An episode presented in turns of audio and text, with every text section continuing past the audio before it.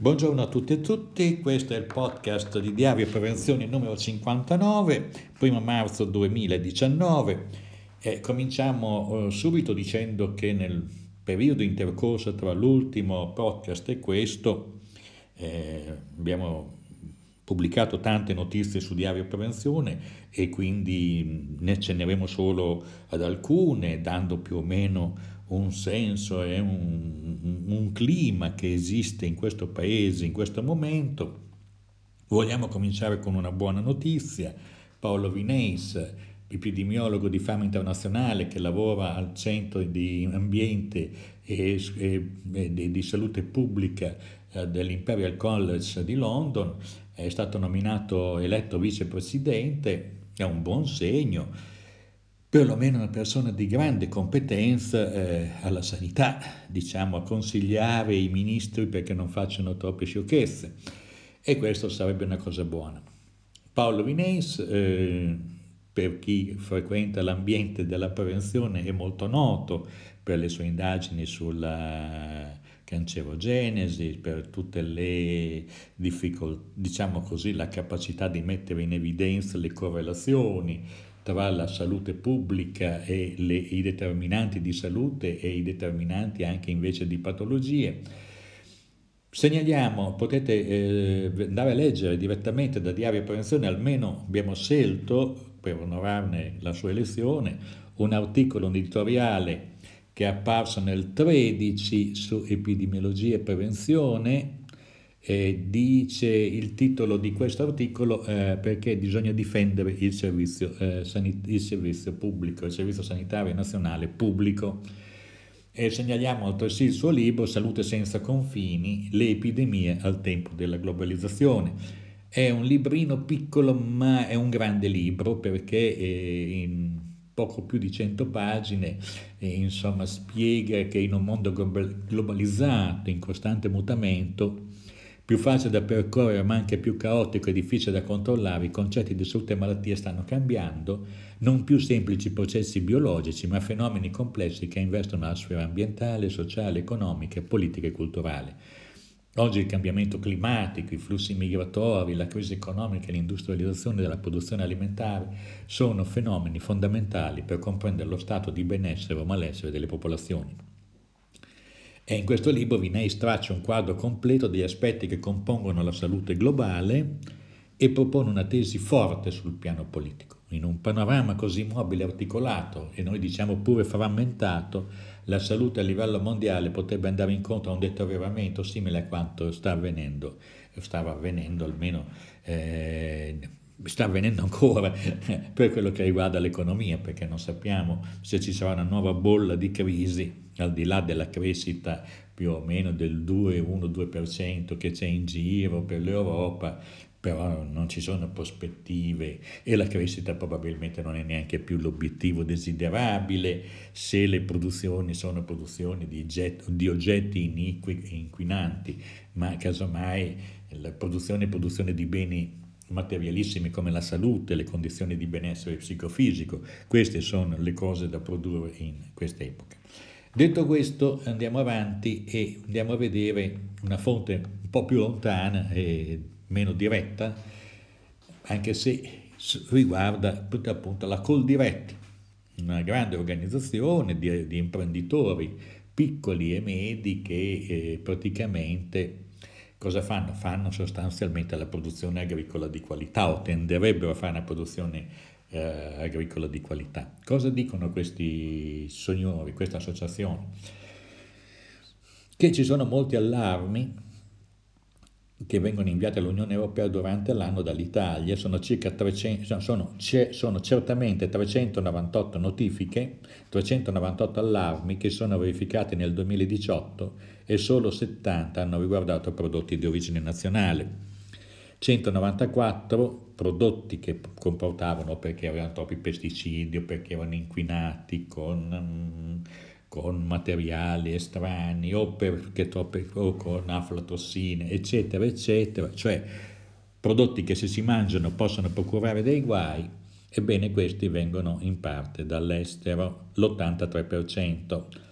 Ecco, leggiamo rapidamente, perché questo poi lo potete andare a leggere. Noi abbiamo segnalato questo articolo su Diario e Prevenzione con il link poi alla sede naturale, che è il sito della Coldiretti. Cosa si dice in questo articolo? Si dice che i piccoli misuri per l'Italia sono infatti venuti dal pesce spagnolo con alto contenuto di mercurio e infestato dal verme Anisakis, dalle ostriche vive francesi col norovirus che provoca vomito e diarrea, dal pollo polacco contaminato dalla salmonella enterica, e che sono le cose più palesi. Ma però ci sono anche le arachidi dell'Egitto con le aflatossine, le nocciole turche e quelle dell'Azerbaigian per l'elevato contenuto di aflatossine cancerogene, il manzo e il pollo proveniente dal Brasile e dalla Spagna e dalle coste provenienti dalla Spagna infestate dalla Escherichia coli. E andiamo a vedere l'articolo che continua. Insomma, c'è da stare poco allegri, perché sostanzialmente abbiamo pericoli chimici negli alimenti che consumiamo, c'è un problema di residuati chimici da pesticidi che superano quelli dell'Italia, perché l'Italia ha un controllo abbastanza buono sulla qualità degli alimenti. In questo contesto, in caso delle emergenze alimentari, le maggiori preoccupazioni sono determinate dalla difficoltà di rintracciare rapidamente i prodotti a rischio quando sono già in commercio, cioè perché come si fa? Perché tra l'altro sono prodotti ad alta deperibilità, vengono venduti rapidamente, e quando anche c'è l'allerta, ecco, l'allerta rischia di non avere alcun tipo di risultato dal punto di vista del poterli ritirare. Qui c'è la classifica dei cibi stranieri più pericolosi, prese dalla Spagna per mercurio, 24 notifiche e 14 notifiche per infestazioni di Anisakis, ostriche vive dalla Francia per norovirus, 23 notifiche, il pollo dalla Polonia per salmonella enterica, 8 notifiche, il pesce dalla Francia per Anisakis, altre 8 notifiche, nocciole dalla Turchia per aflatossine, 7 notifiche, costa dalla Spagna per Escherichia coli, 7 notizie, arachidi dall'Egitto per aflatossine, manzo refrigerato dal Brasile per Escherichia coli, sigatoxin 6, nocciole dall'Azerbaigian per aflatossine e via dicendo.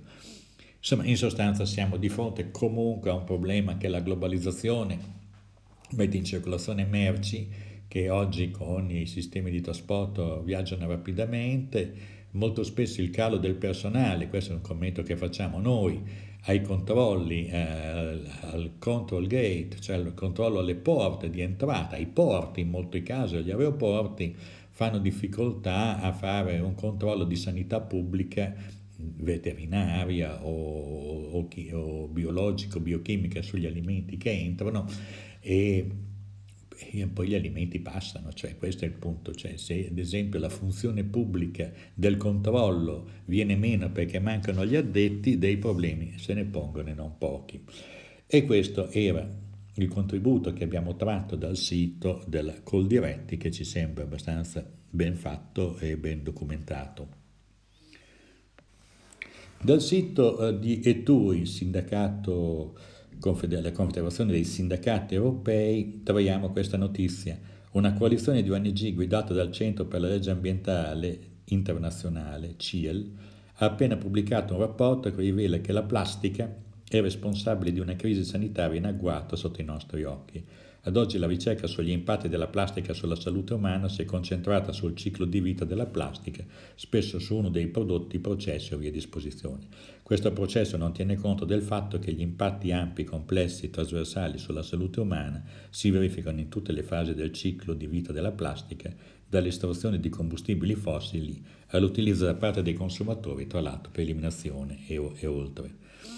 Secondo il rapporto, le incertezze e le lacune nella conoscenza spesso impediscono alla regolamentazione, impediscono ai lavoratori e ai consumatori di prendere decisioni informate. Tuttavia gli impatti sulla salute di tutto il ciclo della vita plastica sono innegabili. Ecco, questo rapporto che potete scaricare da Diario Prevenzione, secondo Tony Musu, Senior Researcher e Chemical Risk Expert di Etui,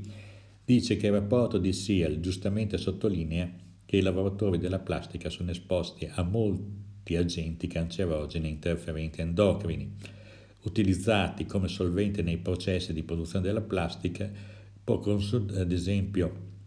può causare leucemie. Il bisfenolo A, ad esempio, un materiale di partenza per la produzione di plastica, può avere un impatto sui sistemi produttivi ed endocrino. L'Etui ha stimato il peso economico dell'incidenza del cancro dell'esposizione professionale a determinati agenti cancerogeni, compreso il benzene, sono costi enormi, tra i 270 e i 610 miliardi di euro all'anno. Naturalmente il rapporto che troverete su CGIL, naturalmente c'è il link su Diario Prevenzione, è un rapporto in inglese molto chiaro, molto ben fatto, che dà l'idea di quali sono i costi nascosti della plastica, che non sono soltanto quelli che vediamo, cioè la propaganda giustamente ambientale, che è giusta e sacrosanta, di far vedere il mare tutto inquinato e che i pesci mangiano, però ci sono anche tutta la filiera, va fatto un calcolo di tutta la filiera, e purtroppo della plastica ne abbiamo bisogno, e studiare come ridurre al massimo gli impatti negativi per la salute umana e per la salute ambientale e del pianeta è tutto un lavoro da fare enorme, che non è stato ancora fatto, ma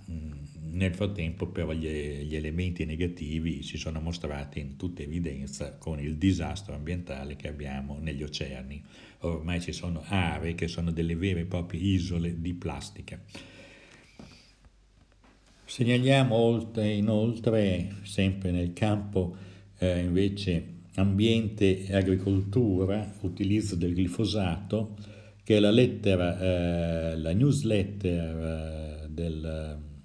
medico legale dell'Inca nazionale segnala che sulla base di diversi studi disponibili lo IARC, l'Istituto di Ricerca sul Cancro di Lione, ha classificato il glifosato come probabilmente cancerogeno per l'uomo, mettendolo nel gruppo 2A, rilevando un'associazione positiva con il linfoma non Hodgkin. È uno studio pubblicato nei giorni scorsi sulla rivista americana Mutation Research, che conclude che per un'associazione positiva fra esposizione a glifosato e insorgenza del linfoma non Hodgkin. Andrete a leggere il report direttamente su Diario Prevenzione, perché noi pubblichiamo tutte le volte che esce la newsletter, l'eccellente lavoro dell'Inca nazionale. Segnaliamo inoltre il seminario Allungamento della vita lavorativa, effetti sulla salute e gestione contrattuale del fenomeno dell'invecchiamento lavorativo.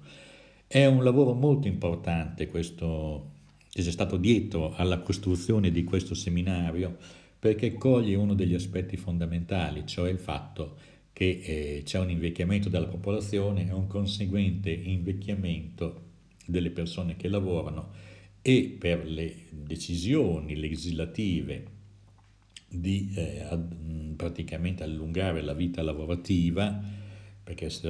no il sistema previdenziale non reggerebbe all'impatto, pur con delle correzioni. Adesso si sta cercando di mitigare gli effetti della legge Fornero. Dall'altra parte c'è un dato di fatto, che la vita lavorativa si è allungata, e quindi tutte le persone che una volta erano già in pensione oggi sono al lavoro, e non tutti i lavori sono uguali, in condizioni per davvero molto differenziate. È difficile stare sui ponteggi a 60, 62, 63, 65 anni, è difficile stare a una catena di montaggio, anche a un'isola di montaggio, anche la meglio organizzata e la più flessibile dal punto di vista di fatto, si crea sempre una differenza tra il lavoratore anziano, che può supplire con un po' di esperienza in più, ma ha una perdita di energia e di performance che lo mettono per davvero in difficoltà. Nel seminario promosso dalla CGIL della Camera del Lavoro di Reggio Emilia vi sono state delle relazioni molto interessanti, e questo è avvenuto il giorno 19 febbraio. C'è stata una bella relazione del dottor Rinaldo Gersi che ha illustrato le trasformazioni fisiologiche e cognitive derivanti dall'invecchiamento e l'impatto che hanno sulle prestazioni lavorative. Il prolungamento dell'età lavorativa in diverse realtà produce disagi, in quanto i lavoratori e le lavoratrici fanno sempre più fatica a stare al passo con i ritmi vincolati, con le richieste di prestazioni basate su standard adatte a persone più giovani o di media età. Poi vi è stato un brillante rapporto del ricercatore Matteo Gaddi sull'altra faccia della luna, cioè tutta la decantata apologizzazione, con molta apologia della famosa industria 4.0, in cui di fatto sono state illustrate molte criticità che si scaricano sui lavoratori e che non vengono abbastanza trascurate, cioè in sostanza i sistemi di questo genere hanno gestiti da algoritmi, non sempre contengono nel loro interno delle capacità di rispettare le differenze che ci sono tra le persone, tendono a ottimizzare le performance ed evidentemente che questa ottimizzazione ottenuta molto velocemente con grande efficienza svantaggia le persone più anziane perché i ritmi vincolati, la capacità di coprire tutte le porosità dei tempi di lavoro diventano tali per cui è difficile con degli escamotage, anche con la scaltrezza che un lavoratore anziano può mettere assieme per far fronte alla fatica, è difficile riuscire per l'appunto a compensare il fatto che essendo anziani si perde circa l'1% di energia dai 55-60 anni in su e dai 50 anni in su si perde una certa quota di energia e alla fine verso i 63-64 anni si hanno un calo di energia che può essere stimato tra il 15 e il 20%, dicono i geriatri e i fisiatri, quindi vogliamo dirla come vuol detta. In questo caso è apparsa con molto interesse il contributo dato dai sindacati tedeschi e dai rappresentanti della BMW di Dingolfing, delle IG Metal, cioè del sindacato dei metalmeccanici. E certo qui con 22.000 addetti è evidente che la BMW riesce a concordare con i sindacati anche misure di contenimento della fatica per gli lavoratori anziani, soprattutto usa il part-time, cioè nel senso che il lavoratore per un certo periodo fa il part-time ma prende lo stipendio intero con un accantonamento di risorse che viene dal fatto che essendo una grande azienda con profitti e una dimensione tale che si può permettere di reggere con i grandi numeri anche misure di welfare di questo tipo. Molto interessanti in ogni caso anche tutti gli studi su come utilizzare le residual capability dei lavoratori anziani in modo da adattare loro il lavoro e recuperando da loro la competenza, l'abilità a discapito del rendimento quantitativo, quindi la capacità anche di organizzare e dare postazioni di lavoro che siano più confacenti per l'appunto ai lavoratori anziani,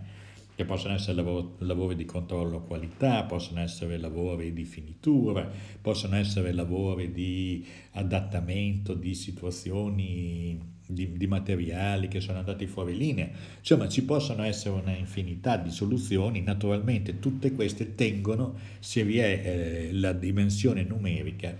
per poterle fare. Quando noi abbiamo un'azienda di 10-15 addetti diventa molto difficile compensare misure del lavoratore anziano e lì nascono i conflitti tra lavoratori anziani e lavoratori giovani, insomma è un grande tema quella dell'adattamento del lavoro ai lavoratori anziani. Oggi stiamo vivendo una fase completamente diversa, cioè c'è l'adattamento del lavoratore anziano a situazioni insostenibili di lavoro che sono misurate sull'età media e sull'età giovanile, cioè le prestazioni sono misurate per l'appunto sull'età media e sull'età giovanile del lavoratore. Quando il lavoratore anziano non riesce a tenere il passo è evidente che non ce la fa, va in depressione, in qualche misura esce dal lavoro, cerca, però con poi dei danni previdenziali, insomma sono problemi molto grandi, quando la stessa azienda non lo licenzia con qualche pretesto. Quindi siamo di fronte comunque a una serie di problematiche molto complesse che cerchiamo in qualche misura di far fronte. Ecco, segnaliamo inoltre un convegno molto importante che si è svolto in Toscana, promosso dai gruppi parlamentari, dai gruppi consigliari di Sinistra Italiana della Regione Toscana, dall'associazione Forum Diritto alla Salute, sul tema il regionalismo differenziato, colpo finale al Servizio Sanitario Nazionale. È evidente il giudizio giustamente negativo che si dà a un certo tipo di federalismo, diciamo così, chiuso, di regionalismo chiuso, come Veneto e Lombardia, dove è evidente che si gioca una partita di un federalismo che dice primi veneti, primi lombardi, ma poi sappiamo bene che queste cose non tengono, perché un cittadino italiano, lombardo o veneto, si può trovare a viaggiare per l'intera Italia, far sentirsi male a Napoli e essere ricoverato in una struttura magari sottofinanziata, in grande crisi, senza i medici che lo curino. Quando noi parliamo almeno della dimensione nazionale dal punto di vista delle prestazioni sanitarie pubbliche che devono essere omogenee, è il requisito minimo di cui si deve discutere. È evidente quindi che c'è un discorso molto lungo, c'è un video con gli interventi a questo convegno che voi potrete andare a vedere sul sito. In sostanza cosa si dice? Si dice che si sono fatte operazioni che tendono a frantumare il Servizio Sanitario Nazionale in 18 realtà diverse, con 18 o 19, anzi poi mettendo anche le province autonome di Trento e Bolzano si va oltre 20, con 20 tipologie di prestazioni diverse, quindi con un disastro dal punto di vista della unitarietà, universalità del Servizio Sanitario Nazionale. Vi sono altri articoli sempre sul Servizio Sanitario Nazionale, che uno è di Agnoletto, che abbiamo visto, il modello Formigoni ha spalancate le porte ai privati. Formigoni adesso è in una situazione disgraziata perché ci si è messo poi da solo, è in galera, ma è stato presidente della Regione Lombardia e ha costruito questa sanità di fatto in cui la prestazione dei servizi è affidata al sistema privato e dove il Servizio Sanitario Nazionale diventa un grosso ufficio amministrativo che fa l'ufficiale pagatore per tutte le prestazioni che vengono affidate alle strutture private. E questa è una cosa che ha fatto dei danni. Il business è nella sanità, dice Agnoletto, nella privatizzazione del servizio sanitario, affermare che c'è chi specula sulla nostra salute non è ideologia, ma la pura verità. Ieri, oggi, se non siamo capaci di firmare chi tenta di distruggere il Servizio Sanitario Nazionale, sarà così anche domani. Questa è la cruda conclusione che si può trarre dalla vicenda Formigoni, legata alla storia della sanità lombarda, settore che costituisce il 75% di tutto il bilancio della regione Lombardia.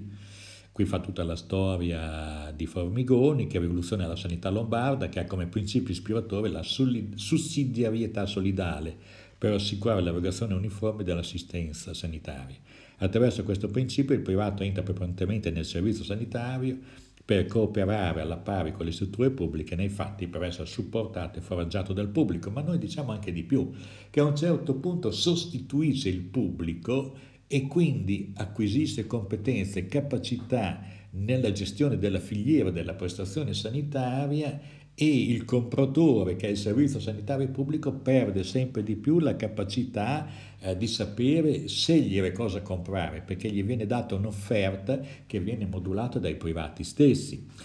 Qui quello che dico io, attraverso questo principio, dice, entra nel pubblico il privato, riservando a sé tutti i settori. Cosa fa il privato della sanità? Riserva per sé i settori più remunerativi della sanità e dell'assistenza e addirittura si prende alla rovescia i reparti di alta specializzazione in cardiologia o le residenze socioassistenziali, lasciando al pubblico la gestione dei settori meno redditizi, quali i servizi di pronto soccorso e la psichiatria. Cioè è evidente che si è fatto sostanzialmente un'operazione che ha creato in Lombardia un'alterazione del servizio sanitario, costruendo un servizio sanitario di fatto a trazione privata, pagato dal pubblico, ma dove il pubblico perde sempre meno potere di controllo, di indirizzo e di orientamento. E quindi... Poi l'articolo prosegue, quindi lo potete leggere su Diario Prevenzione o in alternativa su presenza.com, che però questo è un articolo che poi ha fatto molta strada, viene dal manifesto che è stato pubblicato il 22 febbraio del 2019. Ci sono molte cose che noi vorremmo affrontare ancora, ci diamo un accenno, abbiamo un comunicato stampa della Commissione Europea, medicinali falsificati, nuove norme per migliorare la sicurezza dei pazienti. Quindi ci saranno, d'ora in poi, l'industria farmaceutica, Big Pharma, dovrà porre nelle confezioni dei medicinali soggetti a prescrizione un codice barre bidimensionale o un dispositivo antimanomissione. Le farmacie, gli ospedali dovranno verificare l'autenticità dei medicinali prima di dispensarli ai pazienti. Si tratta della fase finale di attuazione della direttiva sui medicinali falsificati, che era già stata adottata nel 2011, che mira a garantire la sicurezza e la qualità dei medicinali venduti nella UE, perché ormai il malaffare, la malavita, la delinquenza è arrivata anche a produrre sostanzialmente involucri, cartoncini e flaconi identici, con dentro però dei liquidi che non hanno il principio attivo, hanno frazioni di principio attivo che sono inadatte alla terapia, perché si specula anche qui, cioè praticamente delle linee parallele criminali di falsificazione anche dei farmaci. Siamo stati alla falsificazione dei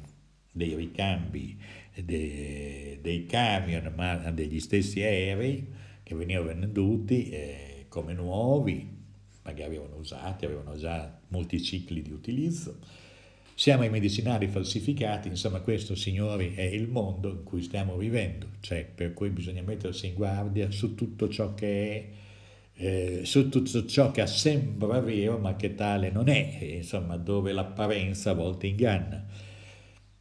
Signore e signori, quindi questo è il nostro podcast numero 59. Che possiamo dire? Stiamo vivendo una fase molto difficile nel nostro paese,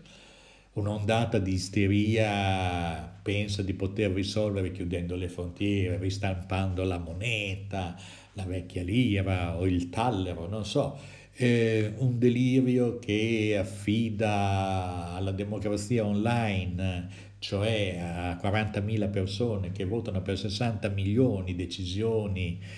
politiche rilevantissime. Di fronte a questo delirio populista noi resistiamo con la ragione, resistiamo con la selezione delle notizie importanti. Diario Prevenzione continua la sua battaglia per un'Italia civile, un'Italia democratica, un'Italia che abbia rispetto delle persone, che abbia rispetto della salute, dell'incolumità fisica delle persone. Noi in questo momento invece stiamo degradando perché manca la manutenzione, pensiamo alle buche per strada, ai disastri che vengono prodotti,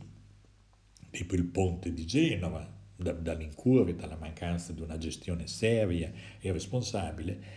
Tutto questo viene dal voler accaparrare l'ultimo centesimo di euro in tutti i modi, anche falsificando le carte. Questa non è un'imprenditoria vera, cioè